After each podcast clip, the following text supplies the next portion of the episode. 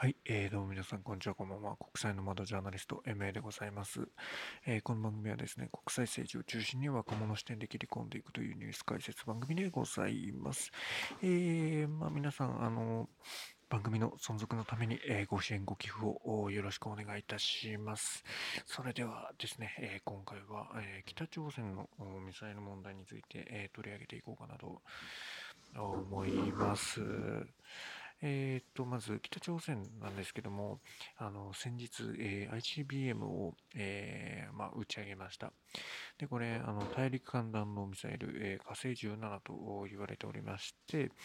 え、北朝鮮の弾道ミサイルっていうのは、まあ、かねてより、えー、発射実験を繰り返していましたけども、まあえー、今年も大型の、まあ、発射をしてきているという感じでございます。で、えっ、ー、と、まあ、参考記事としてですね、えいくつかあるんですけども、えー、まずは、えー、こちらですね、え北朝鮮、え中央、朝鮮中央通信社、え新型 ICBM 火星17発射実に、え成功ということで、これ NHK の記事なんですけども、え北朝鮮24日、3月ですね、えー、金正恩総書記の立ち会いのもと、新型の ICBM、えー、大陸間弾道ミサイル火星17型の、えー、発射実験に成功したと、えー、25日発表しました。北朝鮮が火星17の発射を、えー、発表したのは初めてですと、えー、いうことです。で、えっ、ー、と、まあ、最高高度は6248.5キロに達して1090キロの距離を1時間7分32秒ほど、えー、飛行して予定された水域に、まあ、正確に、えー、着弾したという発表がありました。で、えー、まあ、それとともに、えー、金正恩総書記の言葉ですけども、えー、強力な核戦争抑止力を質、えー、それから量とともに、えー、持続的に、えー、強化すると。でアメリカ帝国主義との長期的な対決に、え、徹底して準備していくと、え、述べてアメリカを強く牽制したということで、え、ございます。で、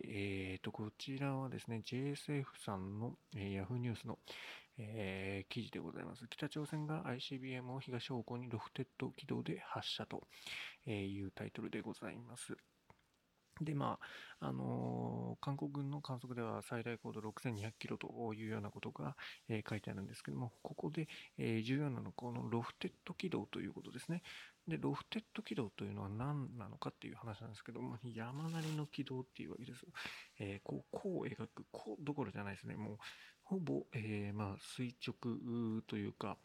えまあ、ほぼ真上ですね。真上に打ち上げて、で、それが、ま落ちてくるっていうような軌道のことをロフテッド軌道って言います。で、えー、まあ、真上に上げちゃったら、あのー、ね、落ちてきたとき、北朝鮮に、えー、ドンと落ちるので、まあ、それを避けるために、まあ、ちょっと斜めにして、えまあ、ミサイルの発射をしたということなんですけども、ねえー、まあ、過去の北朝鮮の ICBM 実験というのは、このロフテッド軌道で行われているわけでして、でまあ、それが、あのまあ、日本近海、えー、まあえー、北朝鮮、まあ、その辺りですね、まあ、日本海辺りに、落下して、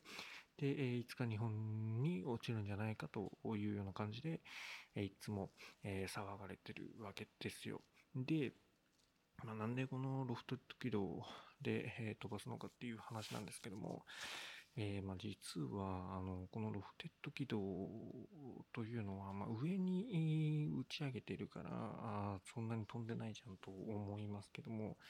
実は飛ばそうと思えば、あのー、まあ、角度を横にすればね、えー、アメリカの方にも、え届くわけですよ。でこれが、あの1万3000キロ以上を、ま飛べるとえいうことで、えー、言われてたわけですね。で、今回のものっていうのは1万5000キロ、まあ、つまりアメリカ本土を、まあ、ほぼ射程、まあ、つまり、えー、核で、えー、脅せるようなあいいスペックになってきたということなんですね。で、えー、もっとさらに言うと、その一箇所だけの都市を、攻撃するんじゃなくて、同時に何箇所も、攻撃できる。だからニューヨークとかワシントンとか、いろんなところを攻撃できる。で、その中に、フェイクというか、まあ、おとりみたいなものを、入れておけば、どれが本物のその核かもわからなくなるわけで、どんどんどんどんそれを撃ち落とすことが、困難になるということで、まあ、北朝鮮のそのミサイルっていうのは、まあ、日々、えーまあ、進歩しているよというお話なんですね。はい。で、えっ、と、もう一つなんですけども、あの記事ございまして、NHK の記事ですね、3月25日に、公開された記事、詳しく北朝鮮をなぜこんなに、ミサイル撃つ新型とは思惑はという記事でして、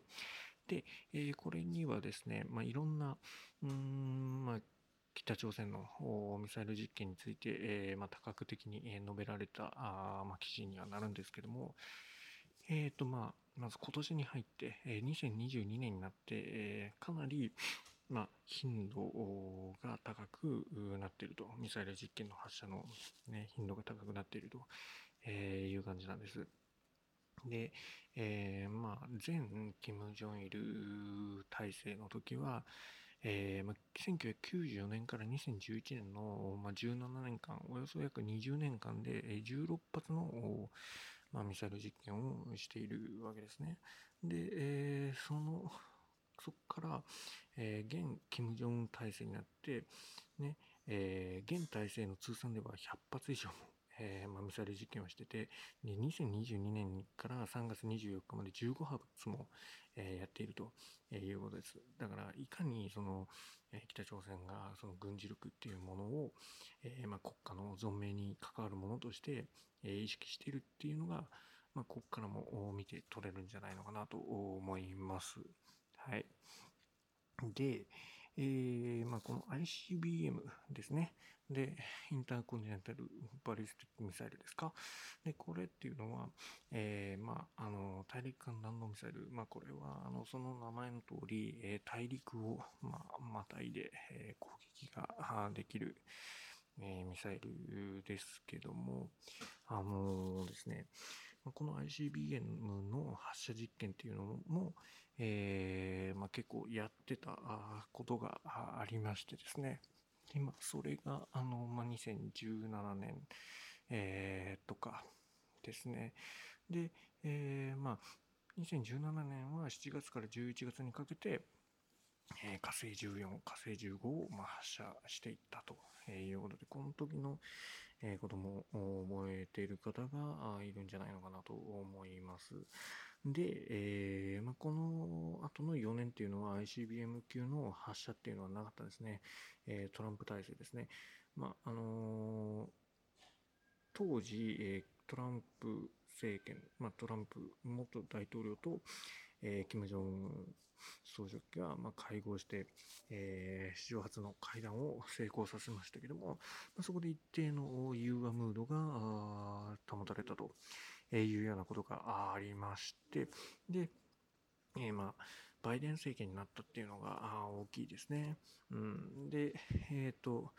まあ、あのーこの ICBM 火星17の発射には、今回、えー、どういった意味あるのか、そのバイデン政権との関連性はっていう話なんですけども、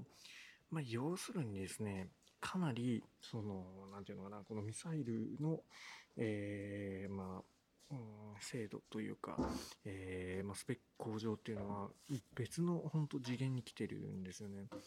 あのまあ、アメリカから見てもどう考えても脅威で、えー、あるんですね。その53分間に、えー、渡って、えー、発射あ渡ってあの飛行した時に比べてさらに、えー、飛行の、えーまあ、時間帯が長くなっているということで、まあ、余裕で、えーまあ、アメリカの都市を狙うことができるとえいうようなことが、まあ、あの火星14火星15から、えーまあ、比較して、えかなり、まあ、スペックがアップしているとさらに脅威になっていると。でもう一段階、もう一段階、えー、機のレベルが上がっているということで、で、そのバイデンとの関係なんですけれども、まあ、背景にはアメリカと北朝鮮の交渉が行き詰まっているという話なんですね。で、えー、さっきの話に戻りますけども、えー、その会談の後、米朝首脳会談の後は、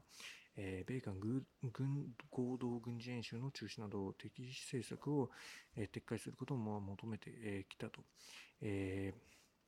言ってますね。で、えー、それから、まあ、バイデン政権になって、対話の再開を呼びかけたけども、北朝鮮というのは、えー、まあ、敵視政策、米韓合同軍事演習の中止などを求めてきた